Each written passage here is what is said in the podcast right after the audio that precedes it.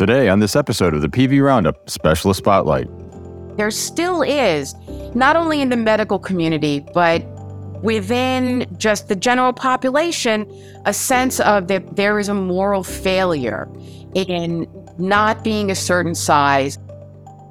Today, Dr. Lisa Harris, a clinical psychologist and psychoanalyst, joins me to discuss eating disorders in this edition of the PV Roundup Specialist Spotlight.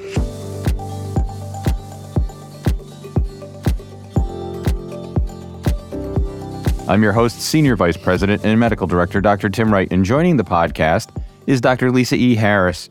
Dr. Harris is the president and a clinical psychologist at Third Ear Psychology, PC, in New York City. She is also an adjunct assistant professor at John Jay College, City University of New York. So glad you could join us. Friend of the podcast, Dr. Holly Lofton, recommended you, so I want to welcome you to the podcast. Thank you so much. It's really a pleasure to be here. And to start off, could you describe your clinical practice setting? Sure. Um, I'm in private practice. I work with a lot of patients that are dealing with uh, long term chronic health issues. Those health issues can range in everything from HIV, AIDS, cancer, infertility, but the bulk of my practice is working with bariatric patients. So, okay. those are patients who are dealing with obesity um, often with many comorbid conditions, including diabetes, um, uh, high cholesterol, high blood pressure, and the associated illnesses with obesity. Great.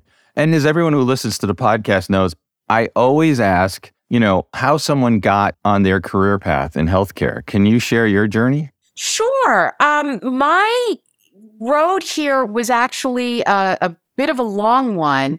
I started out in mental health working as a substance abuse counselor. Then I became a clinical social worker and I was working with um, HIV AIDS patients, which I continued on into my clinical psychology studies, where in working with uh, a lot of health issues, um, obesity has become an increasingly uh, uh, increasingly big epidemic, not just in the United States but around the world. I've seen this both from a professional standpoint as well as a personal standpoint. On my mother's side of the family, in particular, there is a, a huge problem with diabetes. Um, to the point that it's even killed three first cousins of mine. And I'm just not old enough to have um, three first cousins pass from diabetes. So it is a, a huge problem, one that, you know, I feel both personally and professionally vested in. And so I'd like to sort of tease out two different areas there because I think the first one is is that dealing with patients, you know, who have been diagnosed with obesity or, you know, are overweight and it's affecting their health. That's clearly very important. And, Dr. Lofton and I have talked about this several times. And I'm a person who clearly acknowledges that obesity is a disease. And I think that there's a lot of folks out there who view it a different way. Even within my own profession, some folks view it more as a moral failing. I re- remember hearing somebody say, you just have to tell your patients to eat less and exercise more. And, you know, if it was that easy, everyone would do it. So, what's your take when you maybe hear some healthcare professionals or other people think obesity isn't really a disease, it's a moral failing? Well, this is something that I talk about with my patients all the time because um, there are a number of different ways of, of viewing obesity. First off, I want to state very, very clearly that I do support body positivity, that whatever size you are, so long as you're vested in your health and well being, that is really key. Diabetes does not only affect, and type 2 diabetes in particular, does not only affect overweight people. And, and we're not talking now about overweight. Um, even for people that on paper have morbid obesity, if they're attending to their health and they don't have diabetes, they don't have any metabolic um, issues, you know, your body is beautiful as it is. What I'm referring to, and the, the population that I work with, are people that are suffering from metabolic dysregulation and that is resulting that their their weight, their um, body composition is causing a host of medical issues, not the least of which is um, diabetes or prediabetes, um, hyperlipidemia, hypercholesteremia, um, high blood pressure, um, and a host of other illnesses, including sleep apnea um, and difficulty moving around Right. throughout space. That's a problem. And to be very clear, it's different from being a person of size. Right. And that and that's sort of the other side of the discussion that I want to have. So when some patients come in with obesity and you know it's really affecting their lives, there's clearly got to be some psychological impact as well. Can you sort of talk about sort of the typical things that you see beyond, you know, sort of the typical medical issues that you deal with with these patients? Sure, there's a, a host of common features, not the least of which is a tremendous amount of internalized shame that they carry with um, being uh, a person that is viewed as as other, regardless of their um, cultural, religious, um, ethnic background. People of uh, certain dimensions are going to be viewed as other. And there still is, not only in the medical community, but within just the general population, a sense of that there is a moral failure in not being a certain size, of not having a certain look. And what ends up happening is that there's often um, a, a, psychological cycle that can happen which is that eating, look, when we're born, we take a breath and we start eating. So eating as eating is much more for us than simply taking in nutrition. Eating is uh, the first soothing behavior that we have. Eating is social. Eating is cultural expression. Eating is so much more than just taking in nutrition. And often it can become a very, very confusing process for a lot of people. So accordingly, there is a shame cycle, not just a metabolic or medical cycle that we find ourselves stuck in, but also this shame cycle of I'm eating because it is comforting and because it is social and it's bringing me pleasure. But now I feel bad about myself because I'm told that I'm not supposed to be eating or I'm not supposed to be eating this way. So now I'm a bad person. But why is this making me bad if it's making me feel so good? So now we're dealing with ambivalence, which is in psychology ambivalence is more than just, well, you know, maybe I want to go to the movies or maybe I want to go for a walk. No, it's a much more powerful process of I want this and that. And they're in opposition to each other. Right. And it's causing me suffering. And we sort of talked about that a little bit with uh, Dr. Lofton and I. There's a lot of things that you can do to change your health. You can not smoke, you can not drink alcohol, you can not do this, but you can't not eat.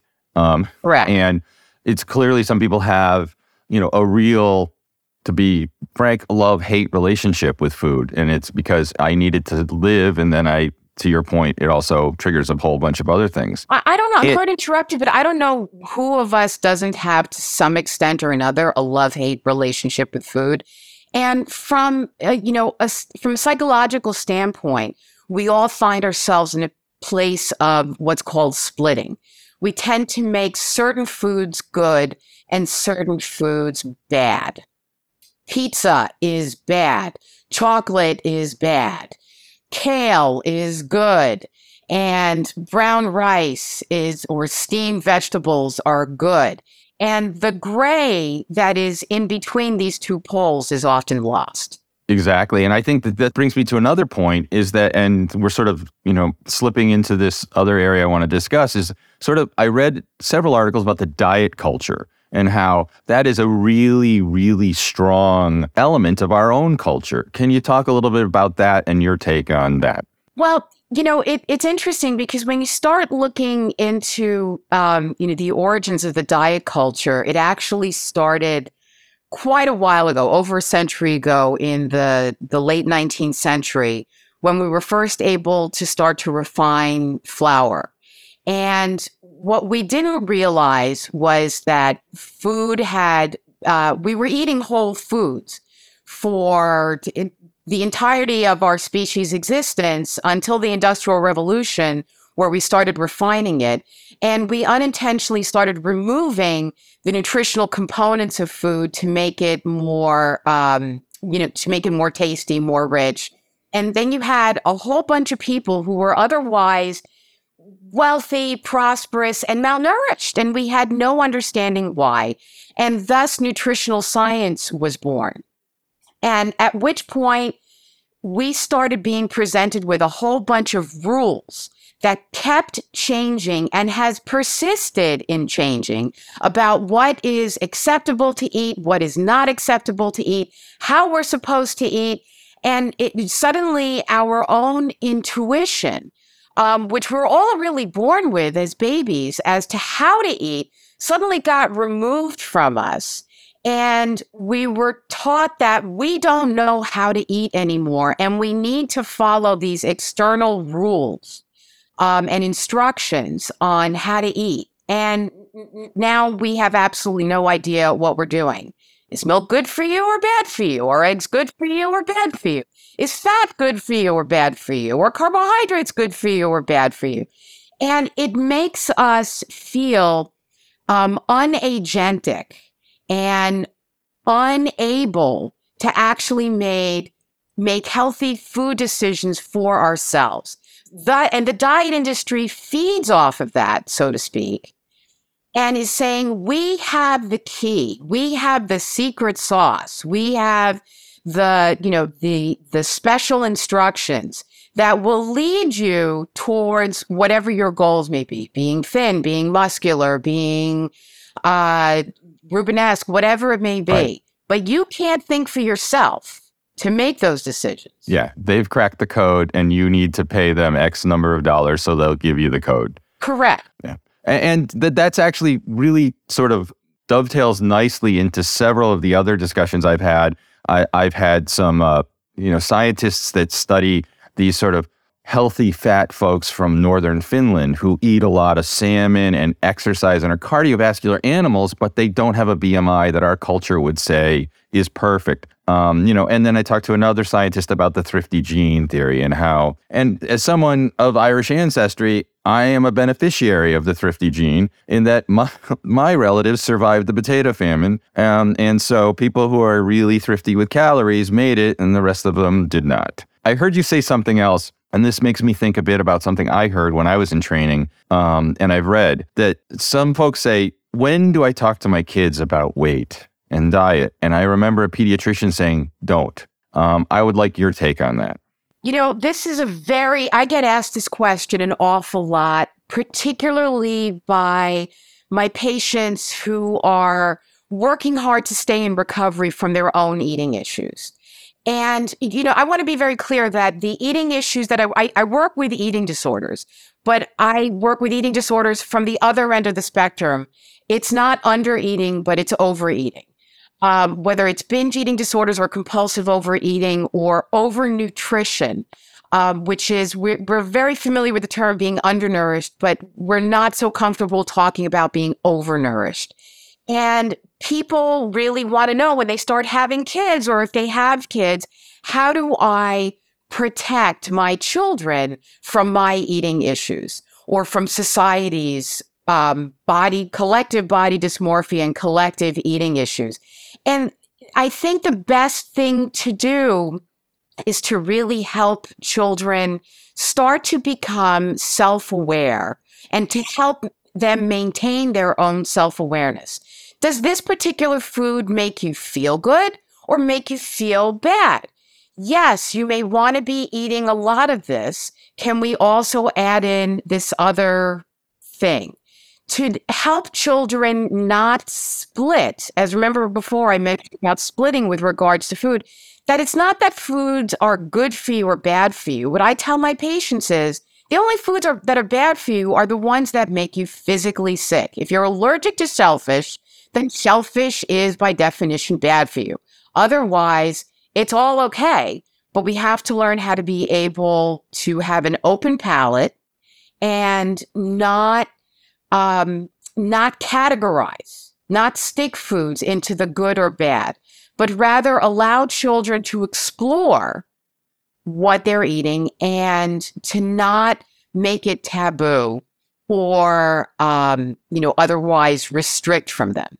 Right. And I was really lucky that in my residency training, uh, several pediatricians, actually, I was taking my pediatrics rotation as my oldest daughter was born. And their advice was when you start introducing foods, introduce, you know, a bunch of foods and don't go with the sweet foods first. But I also, this was a, a while ago, was making my own baby food at home. I decided that I'm going to like squish vegetables and um, and give those. And it is really amazing, though, to see how the human palate, the taste buds of a six month old child are like, yes, I like that sweet thing more so than I like that squishy vegetable. It, it you know, it's clearly hardwired. But I think you're right. Um, I also think, and and this is another thing to broaden the palate of children. I have two daughters; they could not have more different palates. It's Yeah. amazing. Yeah. One would try one would try anything, and the other one's like, nope, it's got to be this, that, or the other thing. So I think that that's really great. allowing. I'm sorry to interrupt, but I think that allowing a child, being patient with a child that's stuck in what what are called food jags, because there. I mean, I don't know of any kid that doesn't go through a period of like, if it's not, you know, uh, I don't know, beige, I don't want to eat it. Um, that is a very common thing, and sometimes parents panic because they're afraid that their kids are never going to want to eat a leafy green thing again. What I think is very important is to relax and allow a kid to go through that while you still yourself are modeling healthy behaviors. And I think that what's lost on a lot of parents is you need to look at what you're eating or not eating.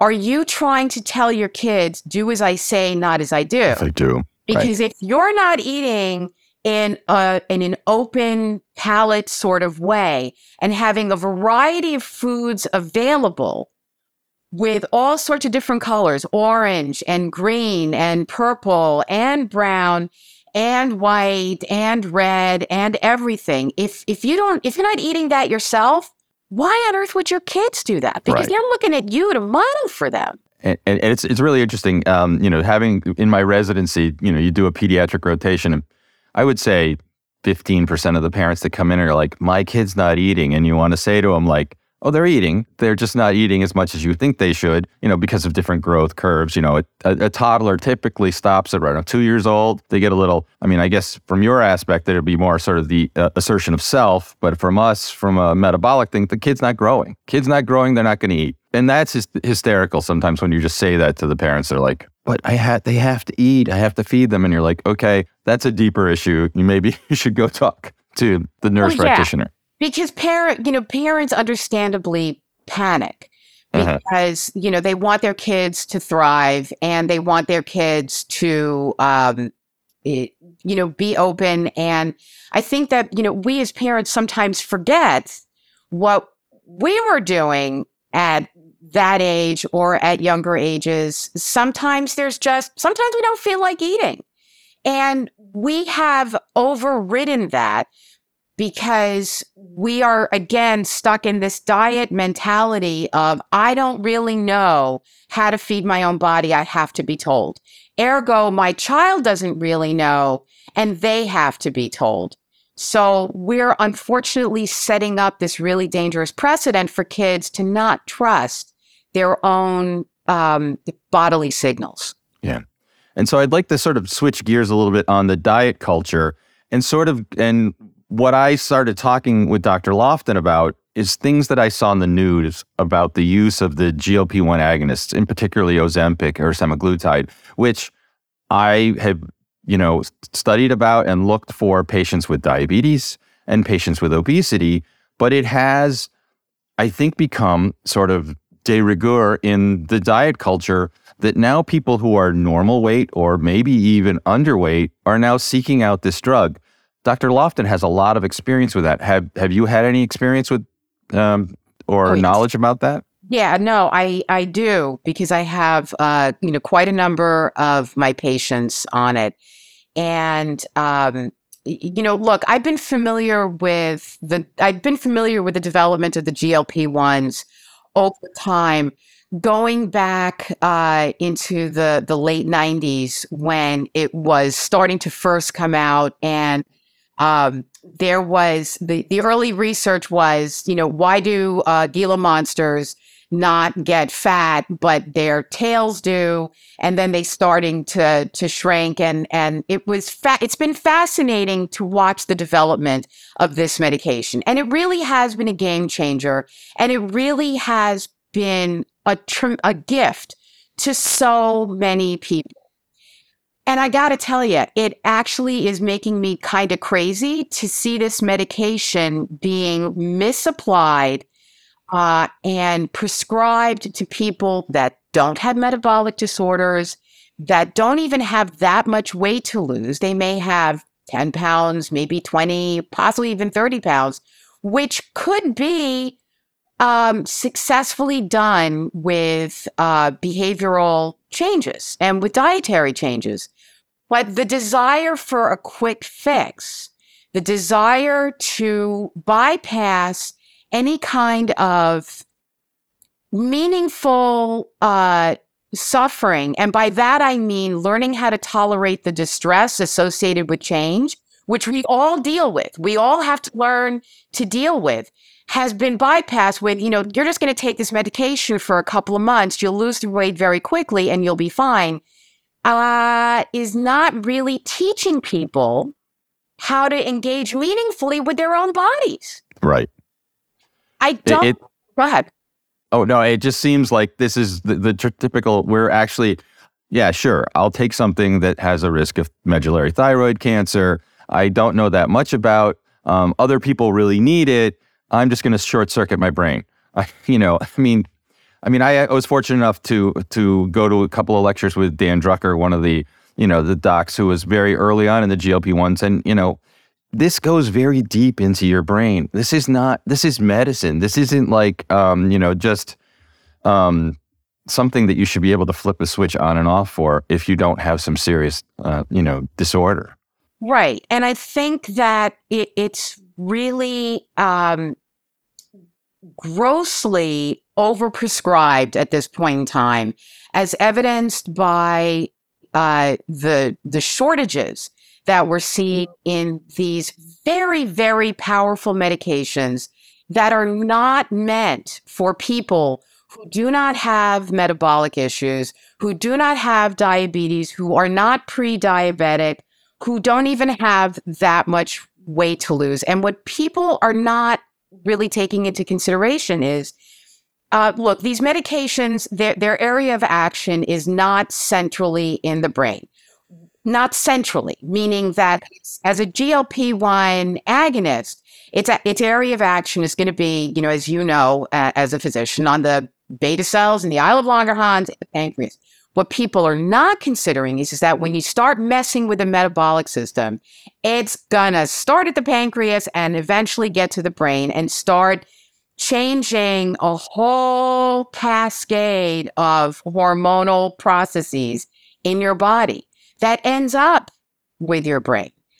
It's not going to just get you to stop wanting to eat. It's going to do a whole bunch of stuff and they really haven't been on they've been on the market a while and you know it's always a, a, you know a cost it's a benefit risk assessment you know and for some people that you know assessment means we should put them on the medication for somebody who so dr lofton brought up you know she saw a patient i think the day before our podcast somebody wanted to go to like to the beach for a week um, and it was coming in a month and and the person wanted to, to take the medication or someone who had just gotten out of college who now is working a desk job but still eating like they're in college, you know, and has a little bit of belly fat. And, you know, to your point, you know, it's time to sort of turn into a grown up and or into a person and sort of deal with some of the circumstances that are going on.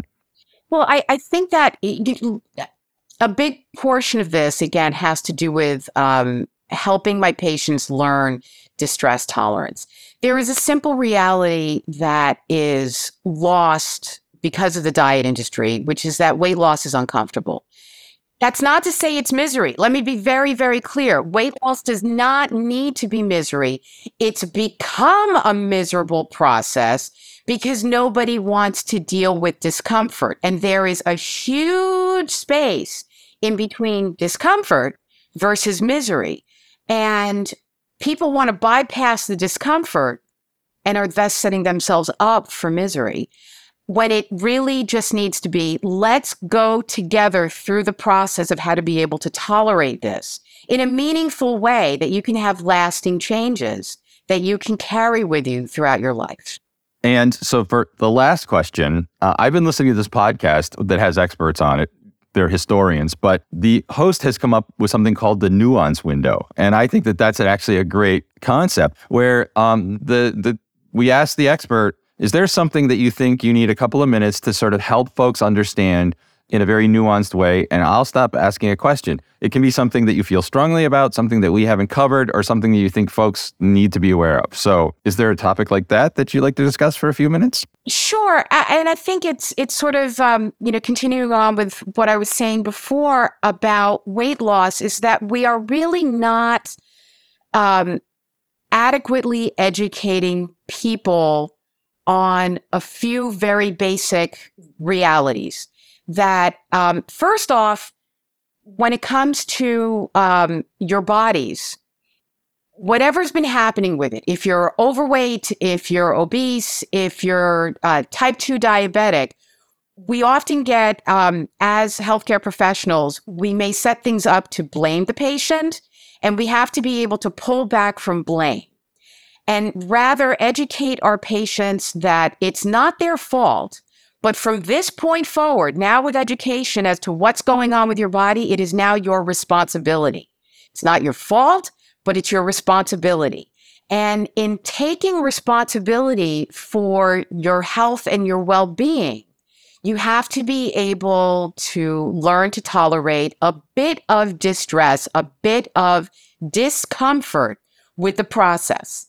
That does not mean misery. That does not mean suffering, but rather to make it a meaningful process, to be able to start to listen to what's going on with our bodies moment to moment. And what I really try to teach my patients is mindfulness mindfulness regarding eating, mindfulness regarding hunger. I can't tell you how many people don't know what it is to actually be hungry because they're often so afraid of the experience of hunger that they will preemptively eat in order to stave off that experience.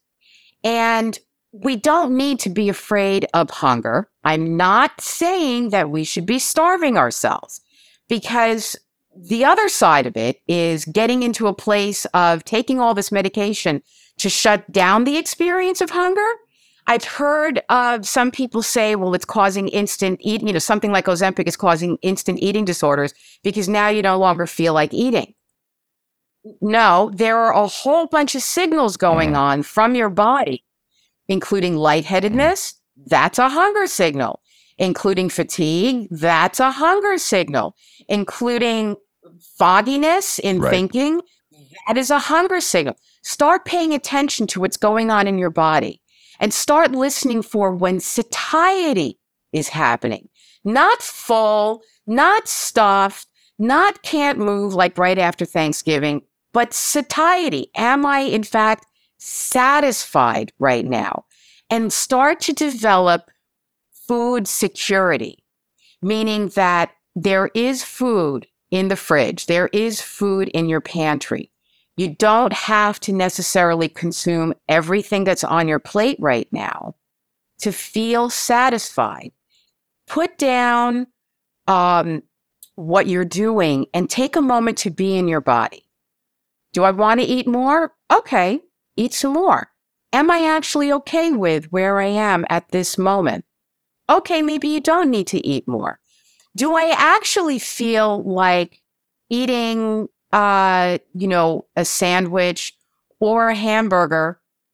But is it going to be a good sandwich? Is it going to be a good hamburger from like a, you know, from a, a, a good steak restaurant? None of these foods are necessarily good or bad. Start listening to your body and actually feeding your body as well as your spirit without doing it in a way that is hurting yourself. And I couldn't have said that any better myself. Thank you so much, Dr. Harris. This has been amazing conversation. Thank you so much. I really appreciate your time. And that's today's episode of the Specialist Spotlight. Thank you for joining us. For more stories like these, visit us at pvroundup.com to subscribe to our weekly newsletters. Thoughts, comments, or suggestions? Please leave us a review on your preferred listening platform or email us at editorial at pvroundup.com. Subscribe to our podcast on Spotify, Pandora, Apple Podcasts, TuneIn, or Google. You can also download our Amazon Alexa Flash Briefing, Medical News Roundup, and just ask, What's my Flash Briefing? Thanks today to our guest, Dr. Lisa Harris, and to Sean Mullen, Norm Dion, and Kate Rio for production assistance. Join me next time for an episode where we'll cover the latest stories in the world of medicine.